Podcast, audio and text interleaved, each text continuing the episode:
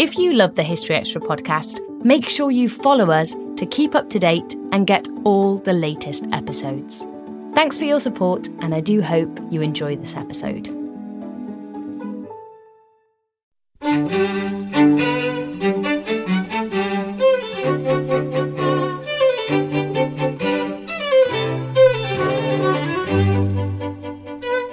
Hello, and welcome to the BBC History Magazine weekly podcast. I'm Rob Attar, Deputy Editor of the magazine. This is the third of our March 2012 podcasts. Don't forget, BBC History Magazine is on sale in all good newsagents and also on subscription. Visit our website, historyextra.com, for more information, or you can follow us at twitter.com forward slash historyextra or facebook.com forward slash historyextra. BBC History Magazine is also now available for the Kindle. You can search for us on Amazon or find out more at historyextra.com forward slash Kindle. Coming up in this week's episode. And one of the things that you have to bear in mind when you're visiting any Tudor site, in inverted commas, is that it has lived through all those centuries since. That was Suzannah Lipscomb talking Tudors at the Vine in Hampshire. There was one um, report in an 18th century newspaper that 26 butchers and their wives had slept in the bed um, for a wager. Uh, I think that's pushing it slightly. And that was Kate Hay on the curious story of the Great Bed of Ware.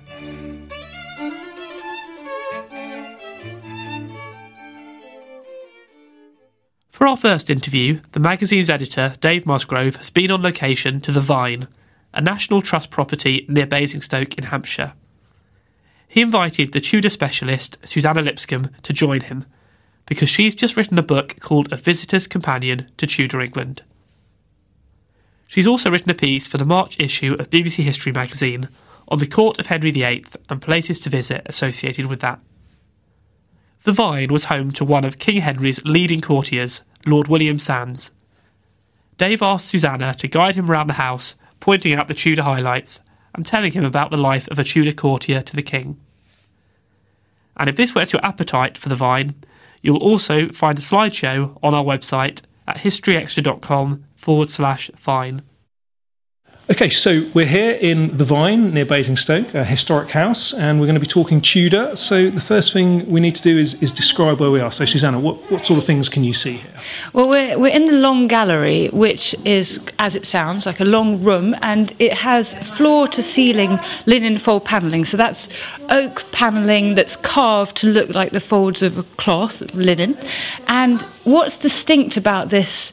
Long gallery is that these panels are beautifully carved with signs of heraldry, coats of arms, and devices of all the people that the person who built this house knew in the 1520s. So it has this incredible quality of being a kind of visual who's who of Tudor England. Everybody that William Lord Sandys, who was the builder, knew is represented on the walls here. Okay, so let's talk about the house itself because obviously this is just one room of the house. So Sandys did Sandys built it or did he did he develop it from something that was already here? There were a few medieval buildings here, but really Sandys made this house. He created a very large house. What we have now is a very small version of the original.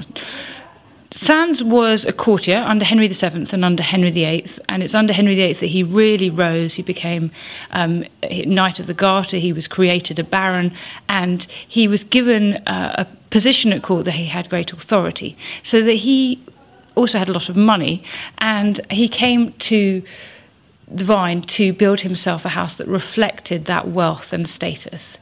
And this room is one of many rooms that did that by displaying his connections and his wealthy associates. Okay, so is this room the very peak of Tudor showing off, or would you actually get more showy rooms than this? This is pretty good for early Tudor period. This is this is very rare that there's a long gallery in the early Tudor period. The Elizabethans build loads of them. Henry VIII builds one at Nonsuch Palace in the late 1530s. But for Sandys to have built this early earlier in the 16th century, in the 1520s, was remarkable in of itself to build a room of this size and then to decorate it with these emblems. It really is a testament to his position. Yeah, because in terms of size, it's. Uh crikey, what is it? About 40 meters, maybe something like that. It's, it's certainly it's certainly a long space, isn't it? And um, maybe uh, four or five metres across. So it's, it's a very narrow, long room, which is why it's called a long gallery. Yes, it's a perfect place for getting exercise when it's either raining outside and you don't want to go out there, or when it's sunny and you don't want to go out and get a tan. So you can walk up and down here, and people who were visiting him could admire all these people that he knew and could display them on his walls. So it's it's really ostentatious. Um, so is it actually like an early gymnasium? It, it was for exercise purposes. It is exactly that. It's for exercise, much more sedate than perhaps in a modern gym, but yep. for walking, for perhaps for uh, playing ball, that sort of thing, bowls, yep. um, was entirely possible in a space like this. Okay, so let's have a, a, wander around and see some of the some of the features that are here, because uh, as you said, the, the panelling is, is is quite it's quite amazing, isn't it? It's well, certainly in terms of its age and its survival, it's it's fantastic. It's still here, and as, as you said, it's it's floor to ceiling wooden panelling. So, what sort of things can we see here? Well, what we see actually is panelling that has survived intact from the Tudor period. It has been painted since. It was painted in the 1840s, which is why it has, this slightly sort of um, darker quality to it. But we can see engravings. So, for example, over here we've got the pomegranate, which is one of the symbols of Catherine of Aragon, the, the, symbol of Granada. And at the top of that panel, there's the, a carving of a castle, which was the symbol of Castile. So that panel is all about Catherine of Aragon and the fact that Sandys knew her and could feel a personal association with her. Um, but is that is that would people recognise that, or would, would you have had to stood in front of it and said, "Look, I know Catherine of Aragon. This is I'm saying this." People would have recognised it absolutely. People could read heraldry in a way that we can read brand mm. logos, like a Nike symbol. You know what that is, and they knew it uh, of people's heraldry. So there, were, I think they thought perhaps a lot, well, as visually as we do, because many people weren't literate, and so these little associations absolutely worked for them. Mm-hmm. Mm-hmm. And so the expectation was that visitors, guests would come here, and they would be standing around waiting for drinks to be served or whatever, and they would be looking at the panels and, and, and getting a feel of how important their host was. Exactly right, yes. And for those who could read, some of them have initials on or mottos. Um, so, for example, up here we've got one for William Sandys himself, WS, mm. and then at the top we have one of his crests. I think that's the winged half goat, which is one of the ones that he had. Mm. So we've got sort of four layers of panels here. So some of them you really have to crane your neck up to see. Um, and others of, are of Henry VIII himself. So there are fleur de lis here, there are um, Tudor roses, mm-hmm. um, and actually one of the sweetest ones is, is, is the Tudor rose and the pomegranate, which grow together on one stem. And what's, and what's that depicting? Which depicts Henry VIII and his wife, Catherine of Aragon. So it's one of the things that dates uh, this room. And we can date it through dendrochronology, through counting the tree rings, the, the age of the wood, but mm. also through who's depicted here. So Catherine of Aragon is here, and Thomas Wolsey is here. Mm. So that means it has to have been created at some point between 1515 and 1529. Ah, here's one of the finest. Have a look at this one.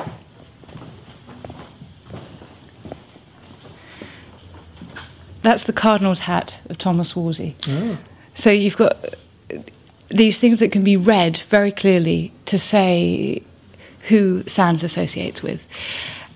And the funny thing is, for us today, to do this to a room, it, it looks somewhat sycophantic mm. because you know they're going to come and visit. So you put up the sort of bishop's mitre, or you put up, uh, you know, the cardinal's hat.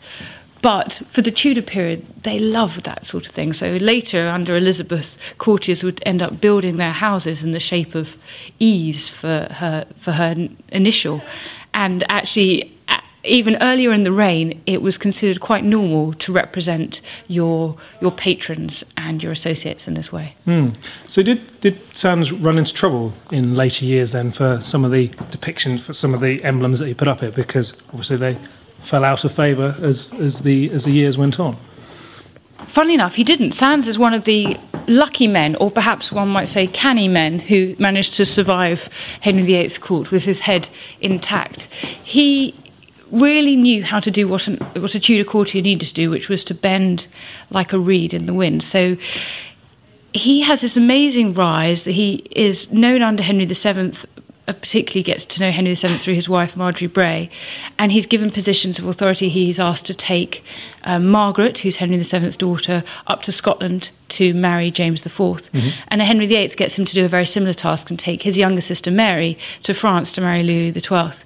So Sandys is obviously seen as a safe pair of hands, and he's given these positions of authority.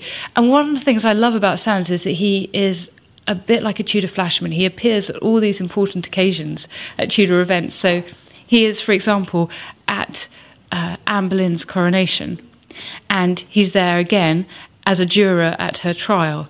He's at Edward VI's baptism, and then he's a couple of weeks later at the, at the funeral of Jane Seymour.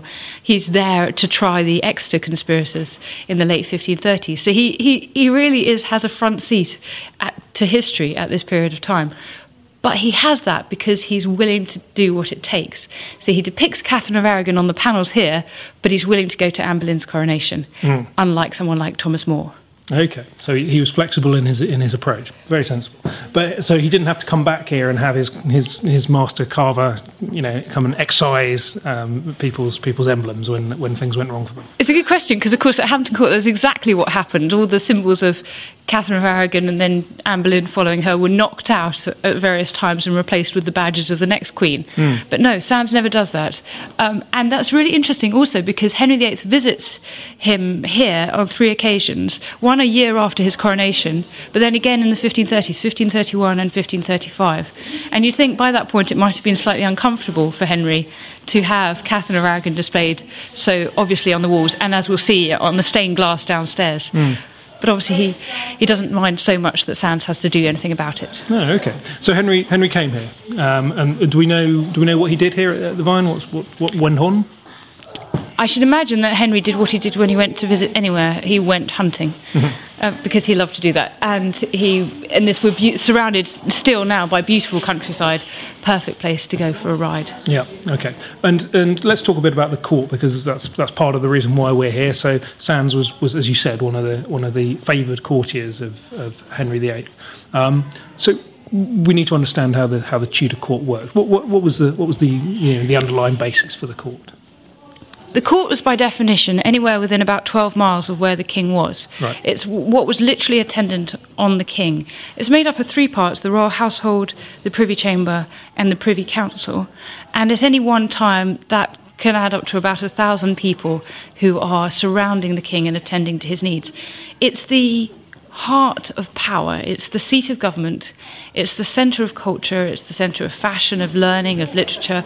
Uh, and it's the place to get anything done. So, if you want to achieve anything in the Tudor period, if you want honour or glory or fame, or just to do something worthwhile and to achieve your political goals, you have to go to court. Okay, so so Sandys, you know, because he was a man of stature and wanted to, to make something of himself, he had to be attendant on Henry. Exactly. Okay, so when Henry came here, can we assume that he would have come with his huge retinue, or did he sort of thin down a bit as he progressed around the country? He would have thinned down a bit, but he would still be travelling in some style. There would have been, we don't know the exact numbers for when he came to visit Sandspit mm. here, but at other times we've records of him travelling with about 100 or so people when he is on progress. Mm. So it's still quite a lot of people that Sandys has to accommodate. But he's lucky. His house is almost the size of Hampton Court. He can accommodate that many people. Now it's much smaller because in the late mid 17th century, uh, when it was bought um, by Chaloner Chute, it was reduced significantly and made to its current size. Okay, so we're lucky that this room survives then, I, I presume. I mean, how often do rooms like this survive? It's, it's, it's fairly rare, isn't it? Well, there are a significant number of them, but you're absolutely right that later generations have different fashions and quite often get rid of them. And, and many of the rooms at the Vine aren't 16th century. They've been replaced with 18th century furnishings, completely done up. To, so that explains also the classical portico on the front of the, the building.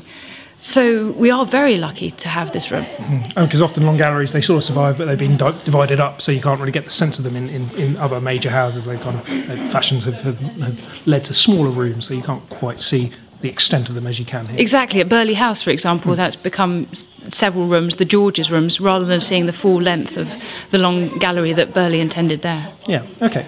So, I mean, we've, we've got this, this bust of, of Henry VIII here, which, as you were saying, is, is probably a, a later uh, a later example. But um, it's, it's good to stand in front of Henry and think about uh, think about the way he structured his, his his country and the way he ran his country. So, you were saying that the court was, you know, was where it all happened. Would there been much business done uh, when he was out and about around the country? Did did you know the, the business carry on even when he was away from, from London and, and his main palaces? Yes, it did. the The court followed him around, and the, the Privy Council met nearly every day. Now, Henry didn't have to be at that council. In fact, most of the time he wasn't. Um, but if it wasn't actually with him, they would be sending messages to him, and quite a lot of the time it did travel with him to his various palaces. It is quite something, isn't it, to be in front of this bust of Henry VIII and think that Henry himself actually walked up and down this long gallery that we're standing in now. I mean, that, that's an interesting thought, actually. that He would have been, he, he was a big man, wasn't he, Henry, in his later years? So it's it's not that wide a room. If you'd been stood here as well, he would have been brushing shoulders with him. So, I mean, but presumably, if Henry had been in the room, then everyone else would have been out, or would he, would, would, you, would there have been a crowd of people around him in this? Henry was always surrounded by people. Henry was very rarely alone. Uh, we we shouldn't think of him having any sort of sense of privacy that we have in the in the modern sense. And you're right, he was big. He was almost six foot two at the time when the average height for men was five foot seven and a half. So I mean that's tall by today's standards, but it was very very tall back then. And and what's interesting is he came here at various stages in his life. So he came here soon after his coronation when he is. Uh, 18, 19 years old, um, and at that stage reputed to be one of the, the best looking men in Christendom and athletic and um, uh, energetic and charismatic. And then in the 1530s, where um, things, ha- he's still a fine figure of a man, slightly bigger. His waist has gone from 32 to 37 inches. He's a bit more like a rugby player by that point. Um, but, you know, he hasn't quite entered his period of descent. So the actually the figure we need to think of when we're thinking about the vine is, is the youthful Henry rather than the Henry of his last decade and his obesity. And uh, what, what do we know about Sandys? What was, what sort of a, I mean, you said he was a, a Flashman type figure. Do we actually know much about his personality? Have we, have we been able to glean anything about that? We don't know that much about him. I actually think he's a perfect subject for some historical novelist to write about because he because he has this wonderful position where he appears all the time, popping up at places. But of his actual character, we don't know that much, except that, as we know, he was willing to bend and be flexible when the occasion called for it. Okay, well, I'm sure there's some budding historical novelists listening to this, so, so there's, there's a tip. Um, just thinking about the room itself, um, obviously there's a lot of stuff here that's, that's clearly later than the Tudor period. There's some, you know, some Rococo tables and, and such like. Um, there's a large modern scaffold because they're doing some conservation work, and there's some huge portraits. Um, the question that springs to mind to me is how far can, can we evoke what it would have been in the early 16th century? How different do you think it would have been? What sort of things would have been here that aren't today? You're absolutely right. A lot of the things that we can see in the Rococo tables and obviously the scaffolding wouldn't have been here, and a lot of these were brought back later trips to the you know grand tours, uh, and they're displayed here as objects of wealth from a much later period. And one of the things that you have to bear in mind when you're visiting any Tudor site in inverted commas is that it has lived through all those centuries since, and it's it's an accident of history when things have remained the same because later generations didn't have the same attitude to conservation that we had. I, the, the, sub, the example I always think of is that Nonsuch Palace was given to Barbara Villiers, one of Charles II's mistresses or former mistress, and then demolishes it and sells it off in parts to pay off her gambling debts. Mm-hmm. So they didn't have the same attitude to conservation, and quite frankly, they didn't often like what they saw. So when William and Mary went to Hampton Court at the end of the 17th century, they thought it was gloomy and dark and old-fashioned, and they wanted to knock it down and build a new palace. Eh, you have to realise that they didn't they didn't care for it in the same way, and so it when we have something like this, which is a room which, at least in its interior decoration, if not in the objects then put in it, uh, is essentially as it would have been in the 16th century. It's a very special place indeed. I mean, your book is entitled "The Visitor's Guide to, to Tudor England, a Visitor's Companion, sorry, Visitor's Companion Tudor. Um, so, what would you suggest when people are visiting these properties? What sort of things should they look out for? How should they try and read the places they visit? one of the things I've tried to do in the book is to provide a guide to do exactly that how to strip away all the things that have accrued in the intervening centuries and take you back to see what the Tudors would have seen when they were at these houses, whether it's the panelling or the, the covering on the, the floor or the fireplaces or whatever it is, the plasterwork ceilings that would have been there. And to point out what wouldn't have been there as well, so that you can take that out and try and imagine these rooms as they would have lived, been lived in. I feel there's a really important sense when you visit places about the tangibility of the past. Uh, someone said to me that when you visit these places, it's only time and not space that separates you from these great characters of the past. And I, I find that to be really true. I, I think that you can have a sense of evoking so this is the place where they might have thought about this or they must have made that decision or this is where they were at that stage in their lives. And it it it brings it all to life much more Mm, that's an appealing sentiment, isn't it? So, so when you when you look at these properties, what would you say are is, is characteristically Tudor? What are the things that someone wandering around ought to have, have his or her eyes peeled for? I mean, wooden panelling like this, obviously, is a good example. Any other really obvious things that you can say? Ah, you can say to your your wife, your husband, that's Tudor, you know. Well, there's a whole range of different things. So at the bottom end of the spectrum, you've got um, the sort of the country uh, sort of chocolate box cottage that we think of as being Tudor. So that black and white, black and white scheme, by the way, is generally Victorian.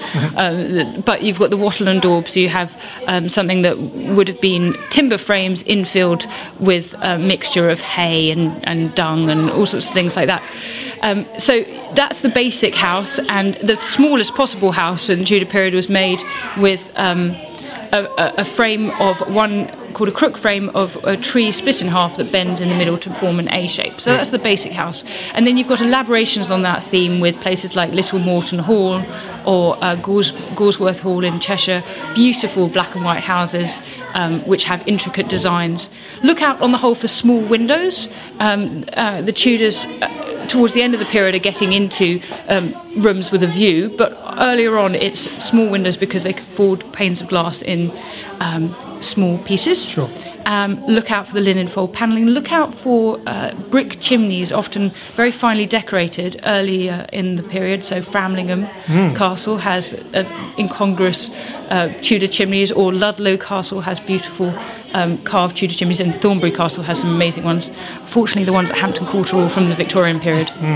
Sorry about that. um, but then later in the period, it all changes. So under Elizabeth, then you need to look out for the prodigy houses, uh, which are great houses of glass. So Hardwick Hall, we've mentioned, has those acres of glass, more More more glass than wall, isn't it? Is Exactly, exactly. So, eh, and the same is true of somewhere like Montacute. Um, so you're looking for uh, houses built out of the local stone, um, often that sort of beautiful tawny coloured stone, acres of glass, and then bigger rooms. The other thing to look out for um, early in the period is a great hall, a baron's hall, which is medieval hangover, and then as the century goes on, look out more for things like long galleries. Okay, so all sorts of interesting things to look out for. I, I, I like the chimneys. Chimneys are, are good fun. Uh, the Framlingham chimneys are fantastic, aren't they? It's, a- it's a very strange, like a, a medieval castle with these with these exotic uh, chimneys, you know, towering away. It's a fantastic place. Um, okay, so I think we've we've sort of covered uh, the, the the basics of the story here. So I think what we should do is is have a wander and see what else we can find in the vine. Okay. Right, so we've come downstairs. Now we're directly below the Oak Gallery, and we're in uh, what I believe they call the Stone Gallery. Which That's right, I yeah. can, I can see the reason why. Yes, and actually over there we've got all sorts of bits of pieces that were dredged out of the um, lake, which are from the original Tudor house um, that was sort of thrown away when it was parts of it were demolished in the 17th century. Okay, so we're standing in front of the of the fireplace. Yes, and above the fireplace we've got this incredible terracotta roundel. So it's a head of a Roman emperor, um, sort of classical bust that's set in this uh, concave bowl and surrounded by designs that include things like uh, laurel wreaths and Tudor roses. And the wonderful thing is that this has probably been in situ for 500 years. Uh, it was previously thought that this had come from the Holbein Gate at Whitehall, but um, some of my former colleagues at Historic Royal Palaces have done lots of research on terracotta roundels and figured out that this has probably always been here because it's in remarkably good condition, which is sort of congruent with it having been inside all this time.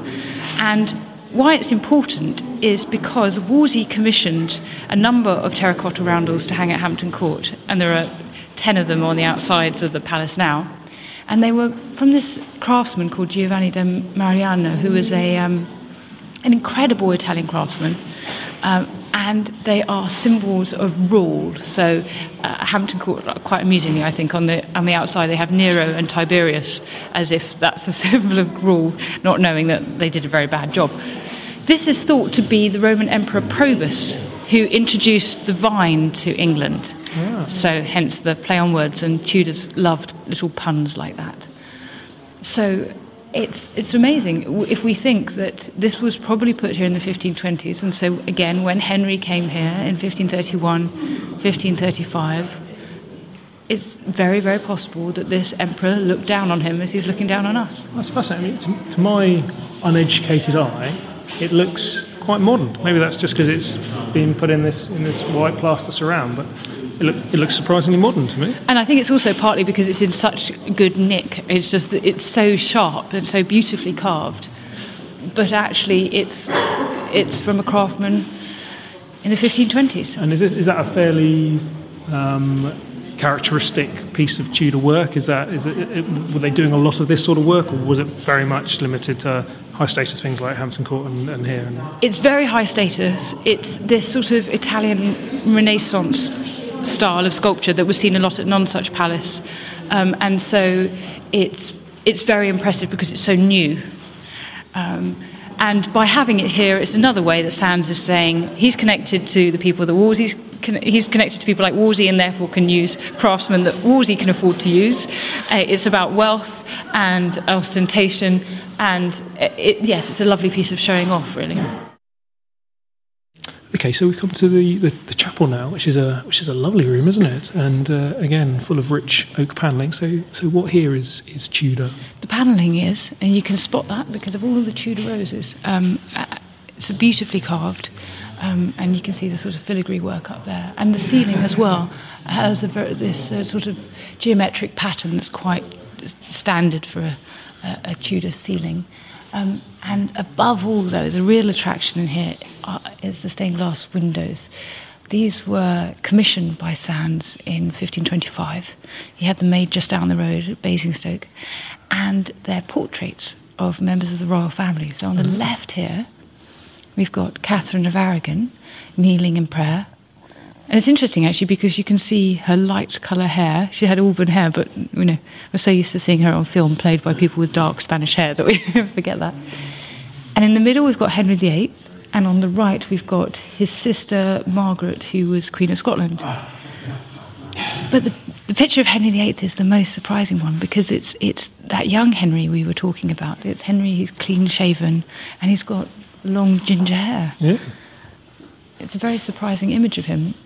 And I think what's interesting is that in the 1530s, when Henry visited a couple more times, he would have come here to pray and he would have knelt before this. In 1531, when he was trying to get out of his marriage to Catherine of Aragon, and then in 1535 with Anne Boleyn, so that must have been a bit awkward as they stood stared after this picture of Catherine.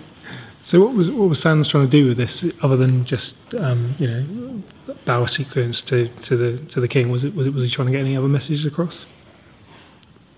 I think that's chiefly it. It's chiefly about stating his obedience to the king, again, about demonstrating his wealth and his loyalty. It, it's a symbol of loyalty so that when the king visits, he can be pleased at Sandys. Yeah.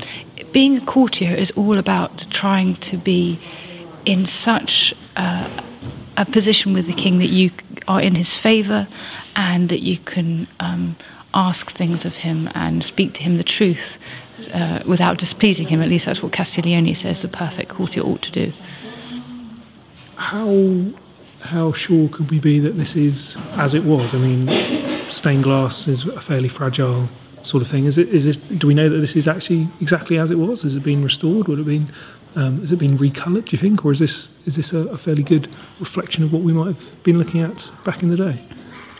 I think it certainly has had some restoration, but I would imagine that these colours, you can see some places where it needs it as well, but we can see that these colours are very um, nice and bright, and that is likely to be as it was. The Tudors really liked bright colours, in fact, quite often quite garish combinations. Yeah. Um, and this was a way of, of displaying that high status. Um, that this is a high status product and craftsmanship. Okay. Um, perhaps we should just mention briefly. So that the ceiling, um, it's, it's a very nice ceiling, isn't it? Quite colourful, geometric pattern. Um, so you think that's that's got Tudor Tudor echoes there? Yeah, it has Tudorish all over it. Um, it's in blue and gold and red, um, and in fact, many o- many other ceilings um, in royal palaces might be decorated in a similar way. So this again is uh, a sign of ostentation. Sandys mixes with the best, and he can host the best, Yeah. and therefore he builds somewhere where they would be happy to be received. But it's not um, it's not quite as good as the one in Hampton Court, is it? In the sense It's not, of, it's not quite as fine. But is that? I mean, is that would that have been deliberate? It's like as you were talking about earlier, you don't want to go too far and and have a better house than the king. Would that been something that would have been in the mind of people like Sandys and other courtiers? I imagine it might be. I mean, Wolsey, of course, makes a, a great play about how his house is always the king's house, and he builds apartments at Hampton Court for Henry. Um, and then when Henry takes a shine to it, Wolsey doesn't mind, in inverted commas, because, of course, it's always been the king's house. Um, perhaps you also don't want your house to look too good so that the king doesn't want to nick it. Okay, so we've come outside now, and we're we're walking along the path that's going to take us round to the front facade of the house. Um, and as you said, there's the, the the brickwork looks looks pretty Tudor to me. So what are we seeing here? Well, we can see a, a beautiful house, and I mean, it's pretty big as it is now. You have to remem- remember it was much, much bigger than this. Uh, One of the things that's characteristically Tudor about the brickwork is that it has these beautiful lozenge, diamond shaped patterns in, picked out in black across it. And of course, we've got some good Tudor chimneys here as well. Um, so it, it's, um, although the windows are all now sash windows and all uh, very modern by comparison to the Tudor period, this is still a spectacular and very beautiful Tudor looking house. The, the thing that's always struck me about Tudor houses is is the brickwork. You can always feel that you can sort of immediately spot a Tudor house because of, of the of the sort of the, the colour of the bricks, if anything.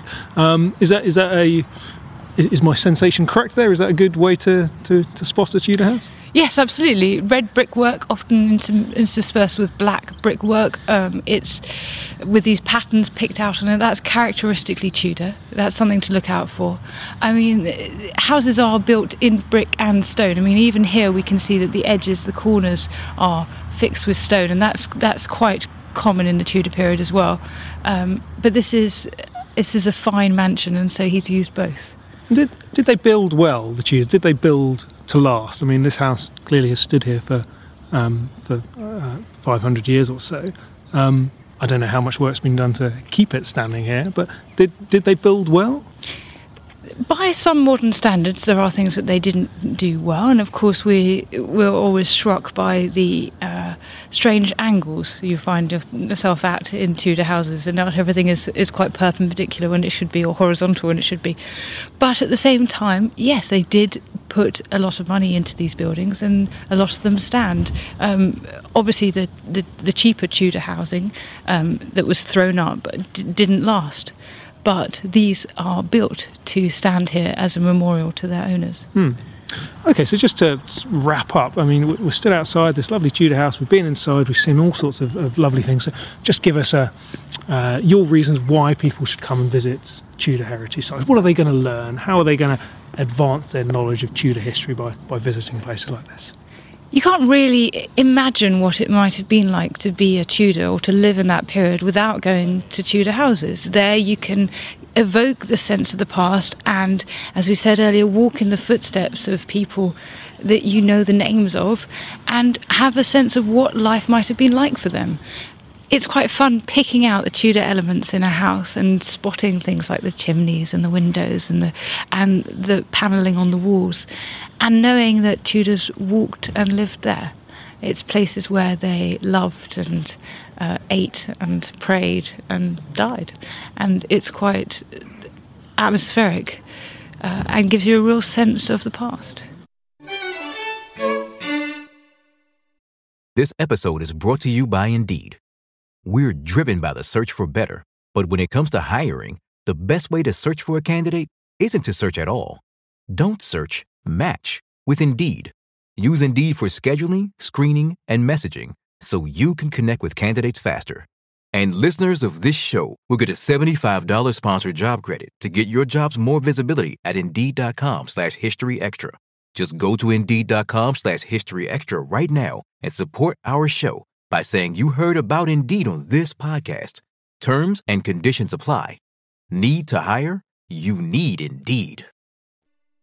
So that was Suzannah Lipscomb.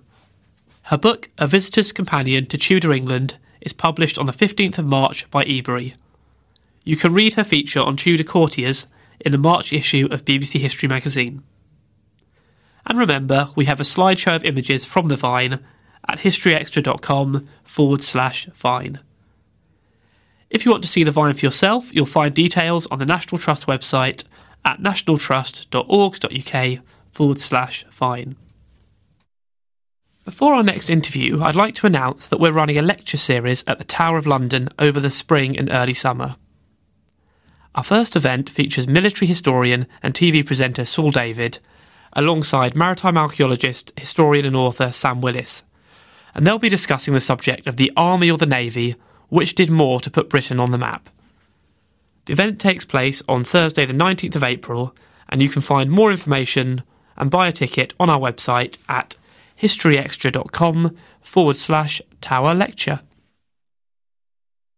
The Great Bed of Ware an enormous Tudor piece of furniture is one of the Victoria and Albert Museum's most popular attractions. Yet for the rest of this year, it's heading back to the small town in Hertfordshire whose name it bears, Ware. Dave Musgrove headed off to the V&A to take a look at the bed before it moves, in the company of Kate Hay, curator in the Department of Furniture, Textiles and Fashion at the museum.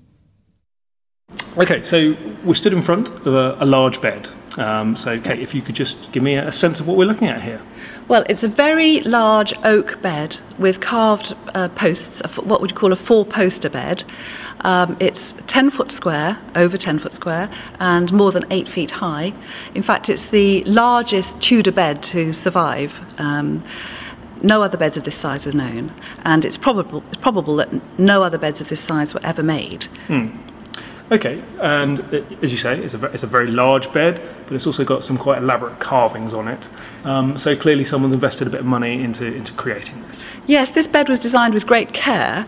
The, the strange thing about the Great Bed of Ware is that there's no documentary evidence at all about why it was made. So we're just assuming that it was made um, for one of the inns at Ware because it was known to be in an inn in um, 1596 but there's no documentary evidence about why it was made. But it was obviously made with great care because, as you can see, the posts are very, very finely turned and carved with complex um, floral uh, canthus uh, carvings on them. And the bedhead is particularly interesting with two arches containing um, marquetry of um, classical scenes with swans swimming in the centre. And these would have been made in London, and well, possibly the entire bed was made in London, we don't know. Um, but they, they were rather special for the time, and they were made by probably by German craftsmen in Southwark. And they're enclosed by a framework which incorporates um, figures symbolising, uh, well, they're, they're two male and one female figures with baskets of fruit on their head, on their heads, and we think that they symbolise fertility, which of course would be, you know, very appropriate for a large double bed of this kind. And also on the sides, there are figures of satyrs um, in profile, which obviously symbolise lust and you know sexual prowess and so on.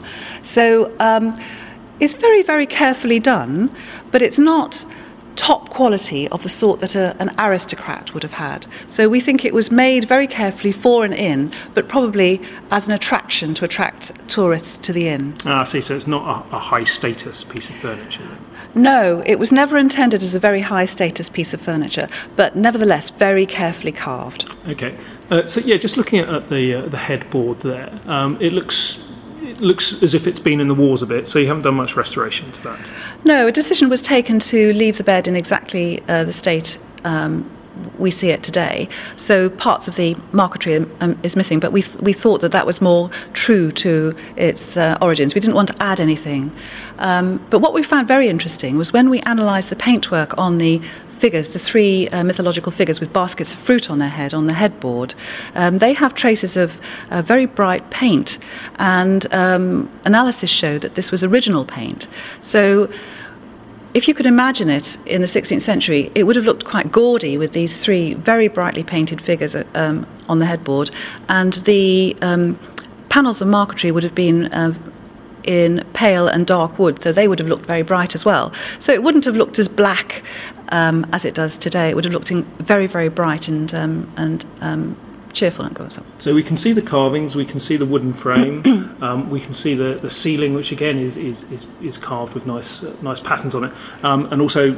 Well, the tester is actually quite mm. interesting. Okay. Because if you compare the present day tester, which is very neatly carved and very there's very few damage, very, very few areas of damage on it. You perhaps to, to, to, explain what a tester is. Ah, the tester is what you might call a canopy across the top of the bed, and it's supported by these enormous um, oak posts at mm. the hmm. corners and by the um, bed head at the back of the bed. But actually, within that, that's like almost like um, um a room setting, and which you can draw the curtains around. Within that, there's still a bed frame um, with a separate set of legs and sides, um, across which the the bed the bedding is piled up. Ah, so see. this is like a mini room, and you could draw the curtains, and you would be screened. You would have privacy and warmth. Right, I see. Inside, yeah. So, so the bed frame underneath the, the covering that you've got on now, it, that was just a, a fairly plain piece of, of, timber, I presume, down there? Yes, they're very plain and util- utilitarian, and the side pieces have got um, holes drilled in them for um, stringing the, um, the hemp rope, which would have been the, be- the, ba- the base of the bed. Mm-hmm. Um, so there's a multiplicity of levels of um, bedding on the bed. First of all, you'd have your hemp rope strung across, which had to be very tight, of course, and then you'd have a bed mat made of plaited rush.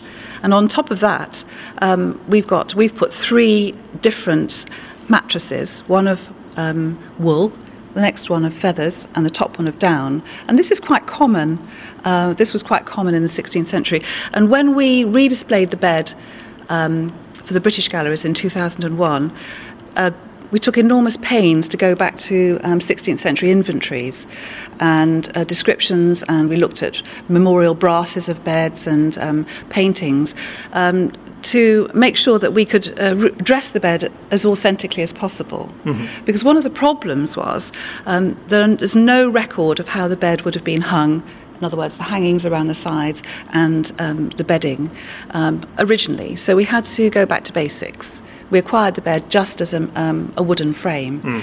So um, all of the all of the bedding that you see here um, it has been um, hand woven and um, hand stitched and dyed with vegetable dyes um, according to the colours that were found most commonly in 16th century inventories. So we do think that when you look at the bed now, we've got as close as possible to what it would have looked like in the 16th century. So you've gone back for the you've gone for the Tudor look. Yes, definitely. Yeah. And have you ever had the pleasure of lying on this bed? Is it comfortable? Um, no, we've had various requests for people to lie on it, but actually, um, because of its age and the fact that um, it was moved around from, from inn to inn at Ware, yep. it's actually quite unsteady, um, especially as at one stage it was cut down. If you look at the posts at the sides, they just stop. There should have been capitals on these side posts. It should have been another foot or two higher. Oh, yeah. But when, um, when it was moved, we think from its original inn, it was made for the White Hart in Ware, when it was moved from that inn, um, the next inn, I think, was had lower ceiling, so they had to cut it down, and that's made the framework very unsteady. So we're very, very wary of anybody actually getting in the bed in case the tester falls down on them and kills them.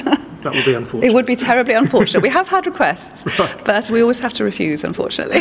because I mean, it, it's, it's quite domed, isn't it, in terms of the, of the you know the mats you've got on there. One would, one would imagine that might not be that comfortable, but um... well, no, it would have been incredibly soft, as you say. It's very, very high, and um, we know that there were steps. People had to have steps to climb up onto their beds in the Tudor period, and in fact, when we um, when the museum acquired this in the 1930s, um, it had it had had bed ra- extra rails put around the sides for people to step on. Um, but we, we haven't displayed them in this display because we think that they were added later. I mean, maybe when I say later, maybe in the 18th century or the 19th century. Um, but we took them off for this display because we felt that they weren't integral to the original bed. Okay. So let's talk a bit about the, the history of the bed then, because as you said, you haven't got any documentary references to its to its construction, um, but you know it was around in the in the 16th century in Ware, Yeah, which is yes. north of London, a, Yes. a coaching town north of London. Um, and then uh, the next point you've mentioned is 1931 when you acquired it. So what do we know between those two? Between points? those two dates? Well, as I said, the first mention was uh, of the bed was by a German traveller who described a bed um, wide enough for four couples to sleep side by side, and that was in 1596. Um, but the main, um, one of the principal reasons that the bed is now revered as a kind of icon of, of British history is that um, Shakespeare mentioned it in 1601 um, in his play Twelfth Night when he, um, he um, wrote that Toby Belch would uh, mentioned a sheet uh, big enough for the bed of Ware, the bed at Ware, I think. um, so this is the only piece of furniture mentioned by, by Shakespeare. Well, very few pe- pieces were mentioned anyway, but this is the only piece of furniture mentioned by Shakespeare which still exists, and it's is it's sort of an icon because it's like a direct link back to Shakespeare and back to the 16th century. So that's its main one of its main sort of claims to to fame now. So but do we think that Shakespeare would actually have seen this then? Have we got any, any indication that he would have, or was, it, was he Well- just working on, you know, it was a, a widely known piece of furniture at the time? Um, he might well have known it because it was a day's ride north of London, and anyone um, travelling north of London uh, might well have stayed over in Ware.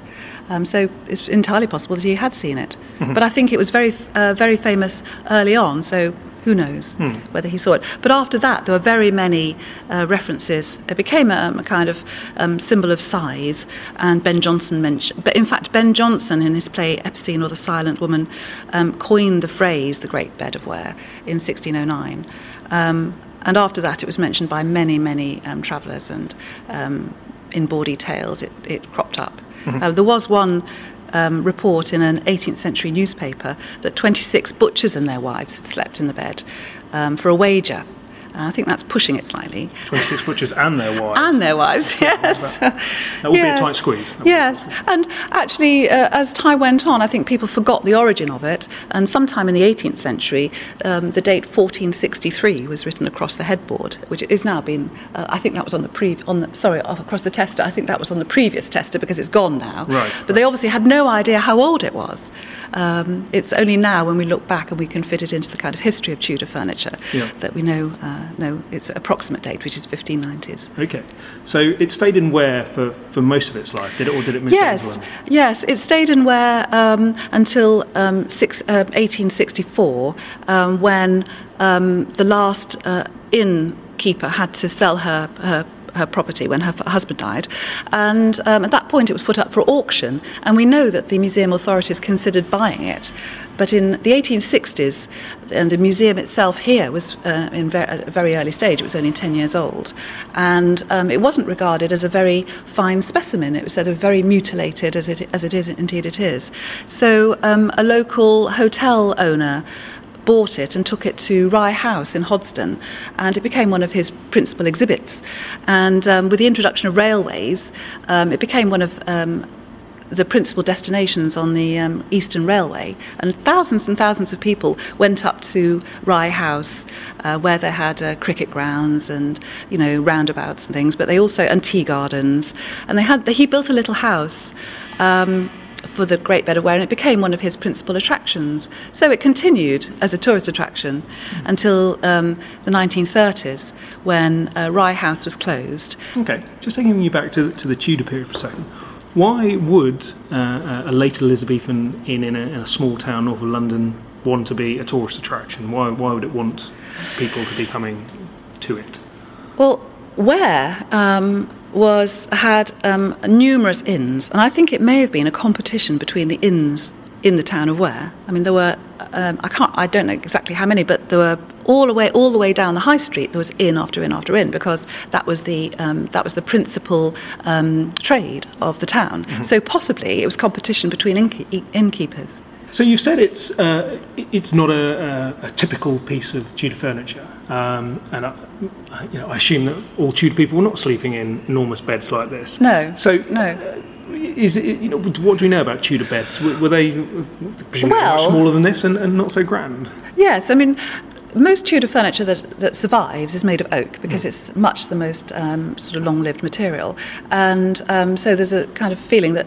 Um, all you know, some people think all Tudor furniture was made of oak, but that's not the case. It's a, I mean, very few pieces of Tudor furniture survive at all.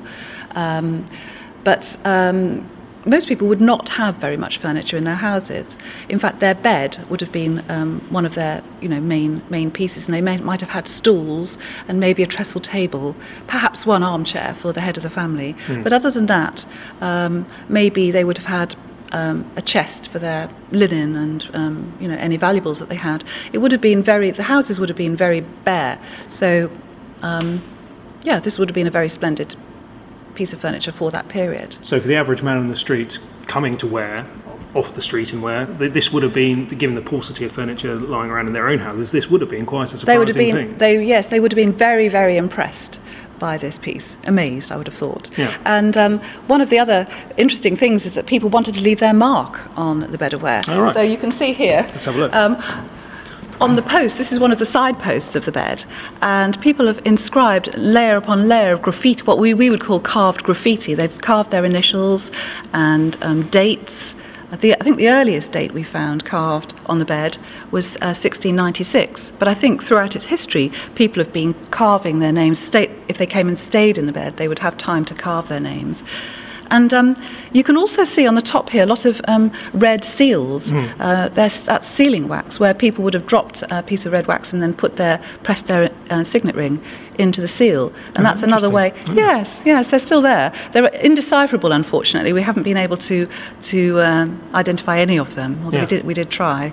But um, yeah, it's, it's a way of people leaving their mark. Yeah. And funnily enough, there's a, a lion in the centre of the headboard, a carved lion over there, and someone has actually put a wax seal in the middle of his nose.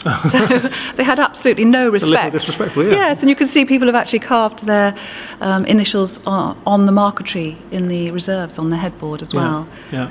And, that, and that's, that brings us to, to why we're talking about it today, because you're about to dismantle it once more and, and ship it back to Ware for, for a year to go on exhibition in, in their town museum. So, Yes, yes. So how are you going to do that? What's, what's, what's the process going to be? Well, it requires a lot of manpower and um, uh, zip up um, frames to go up, the, go up the sides because the, the most difficult thing is the heaviest part of the bed is this canopy or tester. Right. And that has to be very carefully removed right at the very beginning. Um, and that's got to be crated. It doesn't come apart, it's absolutely enormous. So that's all. that, that's just one, Um, one, large piece. one large piece, and Right. that is, I think, the, the difficulty with the bed is that each component part is in, in incredibly heavy. But the two most difficult pieces to manage are the tester and the headboard, which again is in one piece. So these have got to be crated, and that'll add to their uh, the size. Yeah. And it's going to be very difficult. We've we've had to work out which doors they can go through. They've got to go out of this door by the side here, down into the Raphael cartoon court where they'll be crated. And then we worked out a route and we had to measure the front doors of the museum to make sure that the crates would actually go through the front doors of the Ah, museum. right. So, um, so once the tester and the headboard have been taken away, then the rest of it comes apart relatively easily. But I mean, you can see that these um, corner posts are incredibly heavy. In fact, they're made out of four pieces. They were originally made out of four pieces of oak, which were joined together and turned. So each constituent part is, is very heavy in its own right. Um, was it was it designed to be taken apart and dismantled? I mean, was it like flat pack furniture back in- Yes. in the day? Well, that's an interesting question because most most historic beds were designed to be taken apart. They normal they're normally fixed together by metal bolts that go through the jo- the constituent parts. So they are they are designed to be dismantled, but not very often. Right, right. So presumably, when it was when it was first put up, it would have been taken into into the inn and where. In a similar fashion to it's, as it's coming out here, Yes, and yeah. someone would have uh, erected it in situ in the bedroom, and then when it, when it came to be taken down again, they would have Yes. they would have done what you're about to do. Oh, that's an interesting point actually, because there must have been have had a, they must have had a lot of manpower and some kind of scaffolding going on around to, to lift the tester up, because you couldn't you couldn't do it with ladders. You would have to have some form of scaffold in order to be um, strong enough to Yeah. lift to lift this the weight of the of the oak. What, what does something like this tell us about Tudor society? Do you think? Does it give us a, a particular insight into into life in the 16th century? Yes, I think it, one thing it does tell us is they were they were not so different from us that they liked a spectacle, um, they liked novelty, and they were intensely commercially competitive, um, and um, there, there was an element of uh, a, a tourism in, in that people would go to Ware to see the bed. So it tells us um, that actually human human nature doesn't change that much. That was Kate Hay from the Victoria and Albert Museum. The bed of Ware has been dismantled and will be on display in Ware Museum from the 6th of April. And you can find out more about that at waremuseum.org.uk. We also have a slideshow of the bed being dismantled on our website at historyextra.com forward slash bed of Ware. Well, that's all for this episode. We'll be back again next week when we'll be discussing religion and the FBI. Be sure not to miss it. In the meantime, don't forget to check out our website, historyextra.com, where you can find quizzes, image galleries, blogs, features, and details of our new Kindle edition. BBC History Magazine's weekly podcast is recorded in Bristol and produced by Dave Gibson.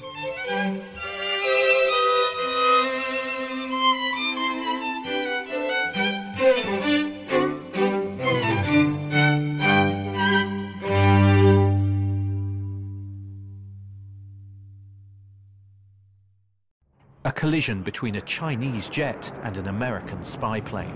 He came and rammed into our left wing. With relations increasingly strained, what are the chances of things spinning out of control? The Western world was asleep.